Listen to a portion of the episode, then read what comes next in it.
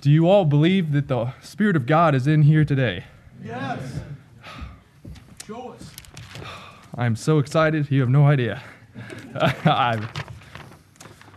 Please turn in your inspired Bibles to Psalm 18. Psalm 18. You already heard the Lord connecting Mr. Cutler and Mr. Paul Crosby and the pastor. And today, I want to give to you Psalm 18. It's a long psalm, so I'm just going to focus on the first 26 verses today. I'm going to read the whole thing, though, to give you the context, so keep that in mind. Psalm 18 I will love thee, O Lord, my strength. Amen.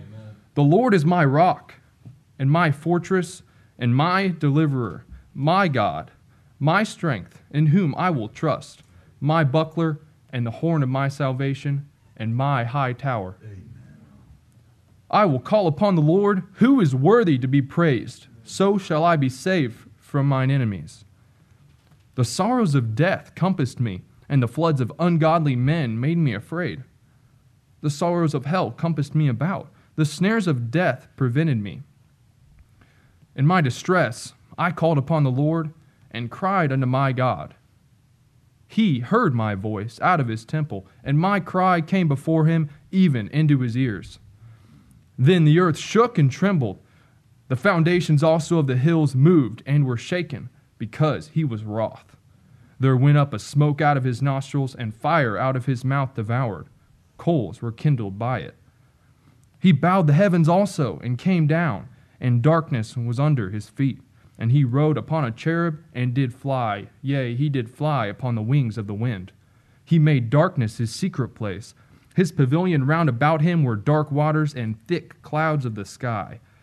At the brightness that was before him, his thick clouds passed, hailstones and coals of fire. The Lord also thundered in the heavens, and the highest gave his voice, hailstones and coals of fire. Yea, he sent out his arrows and scattered them, and he shot out lightnings and discomfited them. Then the channels of waters were seen, and the foundations of the world were discovered at thy rebuke, O Lord, at the blast of the breath of thy nostrils. He sent from above. He took me, he drew me out of many waters. He delivered me from my strong enemy and from them which hated me, for they were too strong for me. They prevented me in the day of my calamity, but the Lord was my stay. He brought me forth also into a large place. He delivered me because he delighted in me. Amen. The Lord rewarded me according to my righteousness. According to the cleanness of my hands hath he recompensed me. For I have kept the ways of the Lord, and have not wickedly departed from my God. For all his judgments were before me, and I did not put away his statutes from me. I was also upright before him, and I kept myself from mine iniquity. Therefore hath the Lord recompensed me according to my righteousness, according to the cleanness of my hands in his eyesight. With the merciful thou wilt show thyself merciful. With an upright man thou wilt show thyself upright. With the pure thou wilt show thyself pure, and with the froward thou wilt show thyself froward. For thou wilt save the afflicted people, but wilt bring down high looks. For thou wilt light my candle. The Lord my God will enlighten my darkness. For by thee I have run through a troop, and by my God have I leaped over a wall. As for God, his way is perfect. The word of the Lord is tried. He is a buckler to all those that trust in him. For who is God save the Lord? Or who is a rock save our God? It is God that girdeth me with strength, and maketh my way perfect. He maketh my feet like hinds' feet, and setteth me upon my high places. He teacheth my hands to war, so that a bow of steel is broken by mine arms. Thou hast also given me the shield of thy salvation, and thy right hand hath holden me up, and thy gentleness hath made me great. Thou hast enlarged my steps under me, that my feet did not slip. I have pursued mine enemies, and overtaken them, neither did I turn again till they were consumed. I have wounded them that they were not able to rise, they are fallen under my feet. For thou hast girded me with strength unto the battle, thou hast subdued under me those that rose up against me. Thou hast also given me the necks of mine enemies, that I might destroy them that hate me. They cried, but there was none to save them, even unto the Lord, but he answered them not. Then did I beat them, small as the dust before the wind. I did cast them out as the dirt in the streets. Thou hast delivered me from the strivings of the people, and thou hast made me the head of the heathen. A people whom I have not known shall serve me. As soon as they hear me, they shall obey me. The strangers shall submit themselves unto me. The strangers shall fade away and be afraid out of their close places. The Lord liveth, and blessed Yes. be my rock, and let the God of my salvation be exalted. It is God that avengeth me, and subdueth the people under me. He delivereth me from mine enemies. Yea, thou liftest me up above those that rise up against me. Thou hast delivered me from the violent man. Therefore will I give thanks unto thee, O Lord, among the heathen, and sing praises unto thy name. Great deliverance giveth he to his king, and showeth mercy to his anointed, to David, and to his seed forevermore. Amen. Amen. This psalm starts with the words, I will love thee, O Lord, my strength. David doesn't just say, I love thee. Even better, he says, I will love thee. Yes. He is completely committed to the cause. He promises to co- continue to love and adore his God. Also, notice how in the first three verses, David uses so many personal pronouns. There are 13 first person pronouns in the first three verses, and nine of them are possessive. Jehovah was David's God. He should be our God, my God, your God. In verse 3, David is confident that if he's in trouble, he'll call upon the Lord and he will be delivered. In verses 4 through 19, and then later in verses 35 through 43, David describes how he had been in trouble and God delivered him. Because of that, David had faith that God would do it again. He says, So shall I be saved from mine enemies. Because of God's past deliverances, we can have confidence that he will do it again. The verses in 4 through 19 we've been taught many times and we, they're fantastic. We love them. David was distressed. He was facing the sorrows of hell and death and floods of ungodly men. So what did he do? He cried unto God, Yes. and we love the Lord's response. Then the earth shook and trembled. The foundations also of the hills moved and were shaken because he was wroth. The Lord God of heaven loved his son David, and he was wroth, intensely furious that anyone would think about touching him.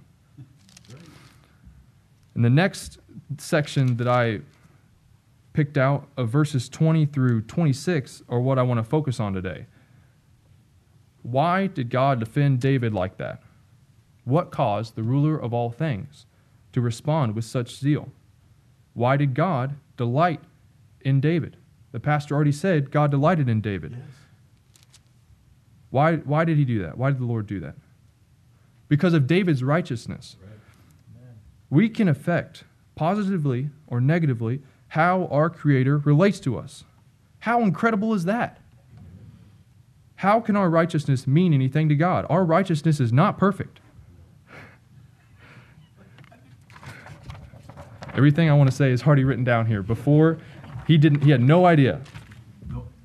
No idea. Our righteousness is not perfect, yet the Almighty God can see it is perfect. Look at Asa or Zacharias and Elizabeth. They were far from perfect, but God said that Asa had a perfect heart, and he called Zacharias and Elizabeth blameless. Yes. Wonderful. David had many sins, Yes. at least 12 of which are listed in the Bible. Because he confessed and repented of those sins and he did not sin habitually, he can say these things. David could say before God that he was righteous, upright, had clean hands, had kept the ways of the Lord, and had not wickedly departed from his God. Can you say that? Can I say that? We should be able to. Lord, help us. Like we've been taught before, this is not self righteousness. It is not prideful to recognize that God has rewarded you because of your actions. We cannot use Christ's legal righteousness as an excuse and live the life of the fatalist. Christ covered me under his righteousness. I guess I'm set. No, God is clear. He rewards personal, practical righteousness, and we see that throughout the Bible. Yes. We also cannot, you cannot, I cannot, use our family's wickedness or our family's righteousness as an excuse. Right. If your father is depraved, you can't blame God's judgment on him. If your family is upright, you cannot use that as a crutch before God or others. In Ezekiel 18 and verse 20, it says, The soul that sinneth, it shall die. The Son shall not bear the iniquity of the Father, neither shall the Father bear the iniquity of the Son. The righteousness of the righteous shall be upon him, and the wickedness of the wicked shall be upon him. But if the wicked will turn from all his Yes. sins that he hath committed, and keep all my statutes, and do that which is lawful and right, he shall surely live, he shall not die. That's right. All his transgression that he hath committed, they shall not be mentioned unto him. In his righteousness that he hath done, he shall live. This is attainable. God does not expect perfection. Verse 30 of the same chapter Therefore I will judge you, O house of Israel, every one according to his ways, saith the Lord God. Repent and turn yourselves from all your transgressions, so iniquity shall not be your ruin. Cast away from you all your transgressions, whereby ye have transgressed, and make you a new heart and a new spirit. For why will ye die, O house of Israel? For I have no pleasure in the death of him that dieth, saith the Lord God. Wherefore, turn yourselves and live ye. So, from Ezekiel 1, we can't use our family as an excuse. In this psalm, in Psalm 18, David says, The Lord rewarded me according to my righteousness. According to the cleanness of my hands hath he recompensed me. It doesn't matter that your dad goes to church here and lives an upright life. The same for me. It doesn't matter. We have to decide for ourselves whether we want life or death. And second, God is fair and just, yes. He rewards us according to our works. But even better than that, he wants us to repent. He doesn't he has no pleasure in the death of him that dieth. So he's not just fair, he is merciful. Thank you, Lord. Yes. As for God, his way is perfect. Let's show this great God the love and the righteous lives he deserves. Yes. If we do, we get the blessings that David did. We can pray to him in distress, and we can be confident that he will deliver Yes. us. Lord, help us. Amen.